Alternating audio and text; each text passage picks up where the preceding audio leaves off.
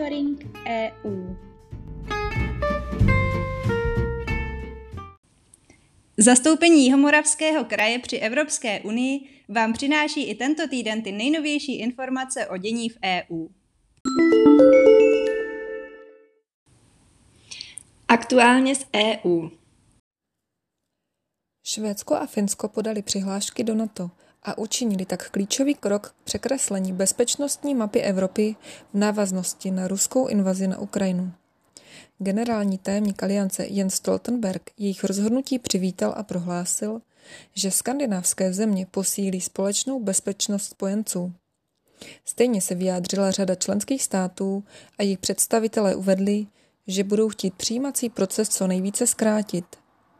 Česká vláda vstup obou zemí do aliance již schválila, nyní o tom budou jednat ještě poslanecká sněmovna a senát. Odmítavý postoj nicméně stále vyjadřuje Turecko, které svůj souhlas podmiňuje mimo jiné tím, že Finsko se Švédskem vydají členy kurdských organizací, které Ankara považuje za teroristy. Británie chce jednostranně prosadit změny v tzv. severoirském protokolu, který je součástí dohody o vystoupení země z Evropské unie. Dle britské ministrině zahraničí Listrusové hodlá vláda v nejbližších týdnech předložit zákon, který by umožnil zjednodušení přepravy zboží mezi Severním Irskem a zbytkem Británie. Takový krok by však byl porušením právně závazné dohody o Brexitu. Brusel varoval, že jednostranné kroky Londýna jsou nepřijatelné a Unie na ně bude reagovat. EU změny ve složitě dojednaném protokolu odmítá a tvrdí, že řešení problému ohledně přepravy zboží do Severního Irska lze dosáhnout i bez nich. Británie se nyní v dlouhodobém sporu přitvrdila a dala na srozuměnou, že změny zákonů prosadí i bez souhlasu Bruselu. Chorvatský parlament podle očekávání schválil většinou hlasů zákon o zavedení eura jako oficiální měny v zemi.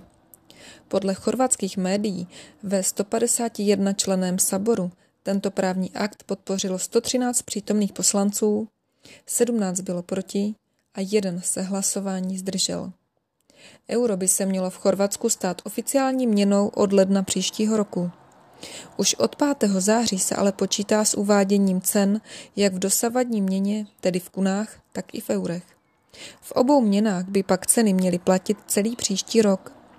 Cílové datum přechodu na euro nicméně ještě vyžaduje kladné hodnocení ze strany Evropské komise a odpovídající rozhodnutí Rady Evropské unie. Zprávy z evropských institucí. Evropská komise navrhuje, jak se zbavit závislosti na ruských energiích.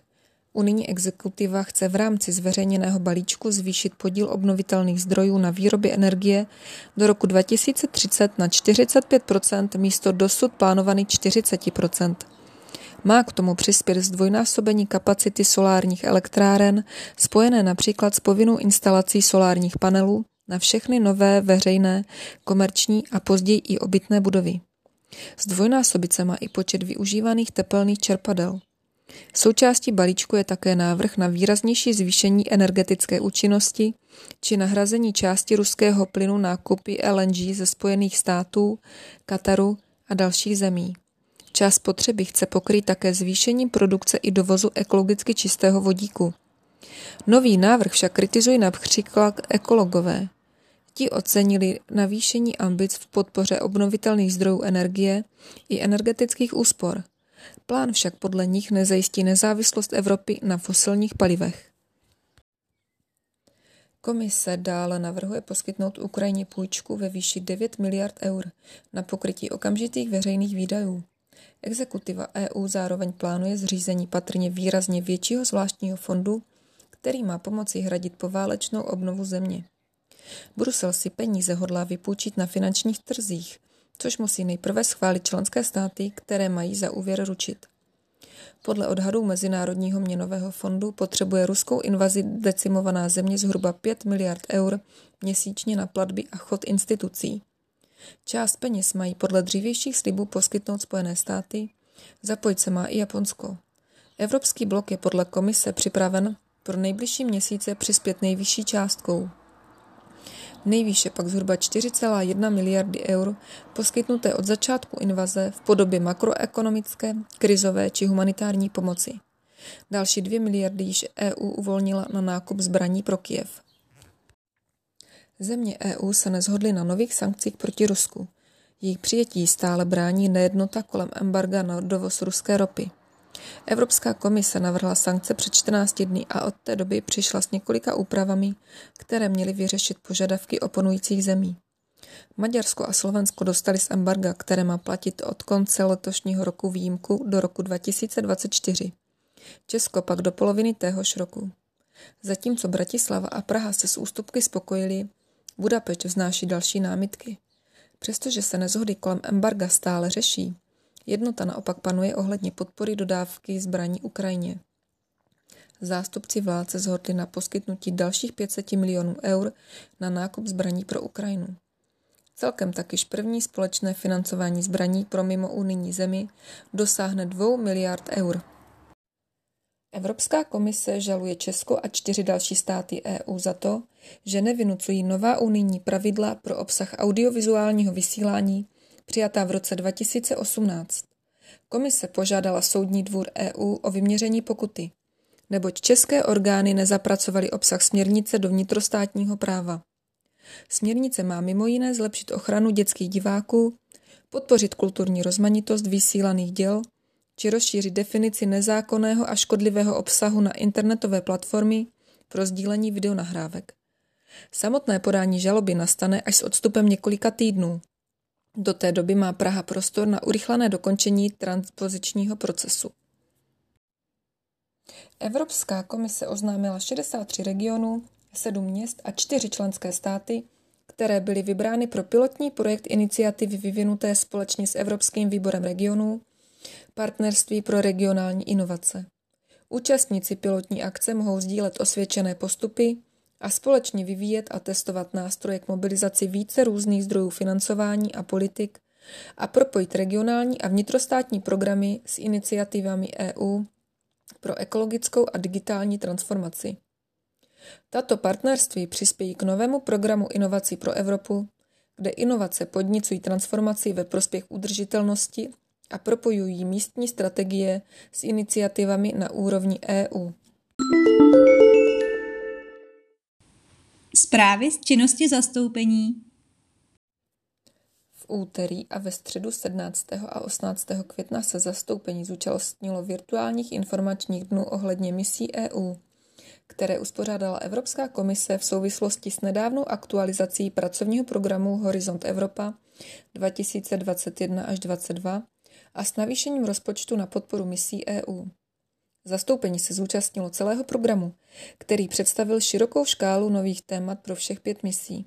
Přizpůsobení se změně klimatu, boj proti rakovině, obnova našich oceánů a vod do roku 2030, 100 klimaticky neutrálních a inteligentních měst do roku 2030 a dohoda o půdě pro Evropu. Akce poskytla potenciálním žadatelům konkrétní informace o výzvách pracovního programu misí, možnostech financování a jejich harmonogramech. Dále se zastoupení v úterý zúčastnilo konference s názvem Podpora zeleného růstu, příležitosti v cirkulární bioekonomii k umožnění udržitelné transformace evropského průmyslu. Akce se zaměřila na roli cirkulární bioekonomiky v zeleném přechodu EU a její potenciál podporovat nahrazování fosilních surovin, podporovat větší soběstačnost, urychlovat přijímání nových inovativních technologií a vytvářet nová pracovní místa v Evropské unii. Stejného dne se zastoupení zúčastnilo konference, na níž Evropská komise spolu s Evropským výborem regionu zahájila pilotní akci partnerství pro regionální inovace.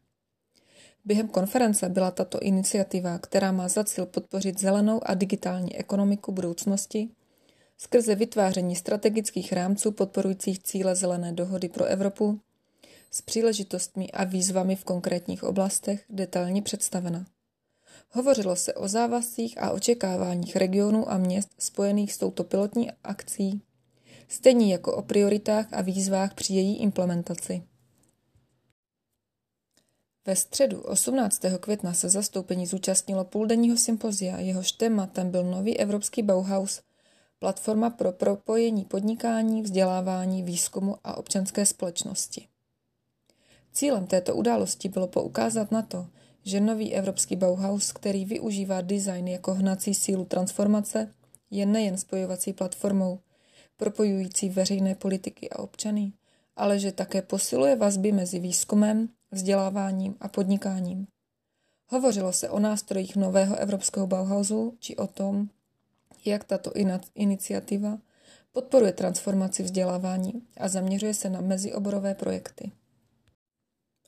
Ve středu 18. května uspořádalo zastoupení společně s Eurocentrem Brno druhou ze série debat v rámci příprav na české předsednictví v Radě Evropské unie. Debata se tentokrát zaměřila na téma věda, výzkum, inovace, budoucnost v EU a zúčastnili se jí zajímaví hosté, konkrétně Nikola Kostlánová, vědecká tajemnice Cejtek Muni, Pavlína Pancová-Šimková, proděkanka LDF Mendelu pro integraci do evropského výzkumného prostoru Patrik Reichl, ředitel regionální rozvojové agentury Jižní Moravy.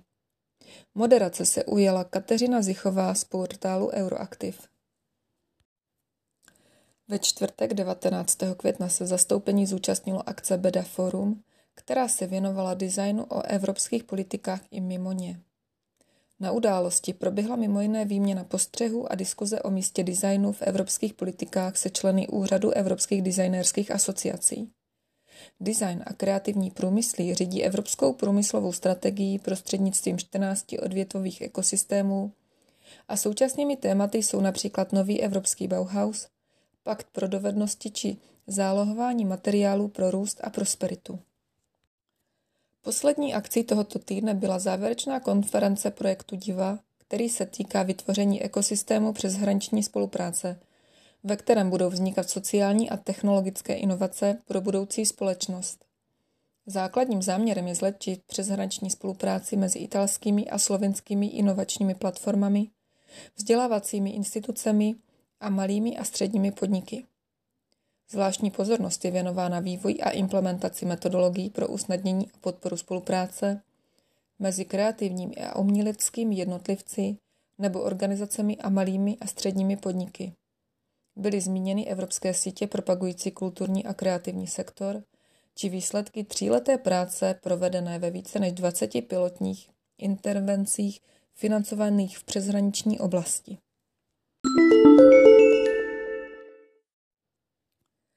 Srdečně vás zveme na tradiční Science Café, tentokrát s Ondřejem Adamovským, se kterým budeme debatovat na téma mikroplastů. Debata se uskuteční v Pražském domě, a to v úterý 24. května od 18.30 hodin. Večer bude moderován Juliem Koradienem, ředitelem festivalu Point of Science. Akce proběhne v hybridním režimu, a tedy pokud 24. května nebudete v Bruselu, Můžete se k nám připojit odkudkoliv online. Akce se uskuteční ve spolupráci s Českým centrem v Bruselu, Čelo a Pražským domem v Bruselu. Více informací najdete ve facebookové události. Celý monitoring EU si také můžete přečíst na našich webových stránkách www.kjmk.eu v sekci aktuality.